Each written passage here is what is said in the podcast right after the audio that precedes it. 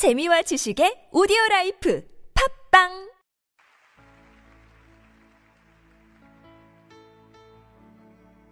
주님은 나의 최고봉 9월 15일 거절해야 할 것. 고린도후서 4장 2절 말씀.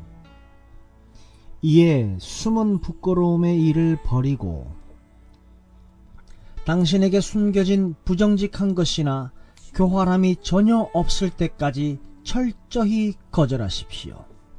질투와 시기와 분쟁 같은 것들은 반드시 죄성에서만 오는 것이 아니라 오히려 지난날 이러한 죄성을 위해 쓰이던 당신의 육체를 더 치장하려고 오는 데서 나옵니다. 당신의 삶 속에서 부끄러운 일들이 없도록 계속적으로 경계하십시오. 속임으로 행하지 아니하며 속임은 당신의 뜻을 관철하기 위해 거짓을 사용하는 것입니다. 이는 무서운 함정입니다. 당신은 하나님께서 오직 한 가지 방법을 허락하셨음을 알 겁니다. 그렇다면 속임으로 다른 사람들을 이끌지 않도록 주의하셔야 합니다. 만일 그렇게 하면 하나님께서 당신을 파멸하실 수도 있습니다. 다른 사람들이 당신에게 속임 가운데 행할 수 있습니다. 그러나 당신은 그들에게 속임 가운데 행해서는 안 됩니다. 그 이유는 하나님께서 당신에게 다른 목표를 주셨기 때문입니다. 바로 최상의 주님께 당신의 최선을 드리는 것입니다. 이 목적 외에 다른 목적을 위해 행하는 것은 하나님께서 당신에게 주신 동기를 흐리게 하는 것이요. 어느새 속임이 당신에게 스며들게 되는 것입니다.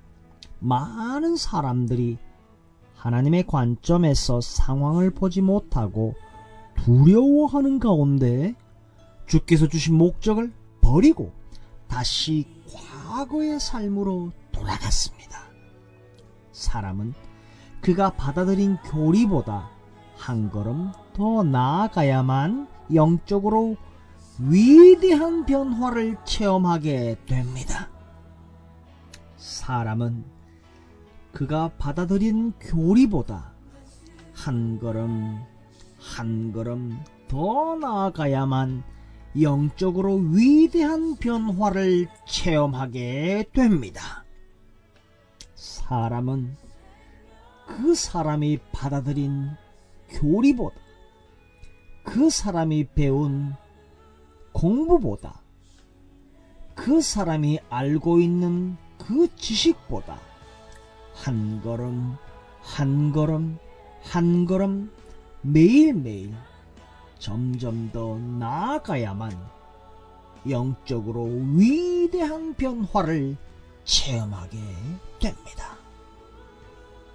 오늘에 만족하지 말고 날마다 날마다 점점 더 깊이 영적으로 위대한 변화를 체험하셔야 합니다.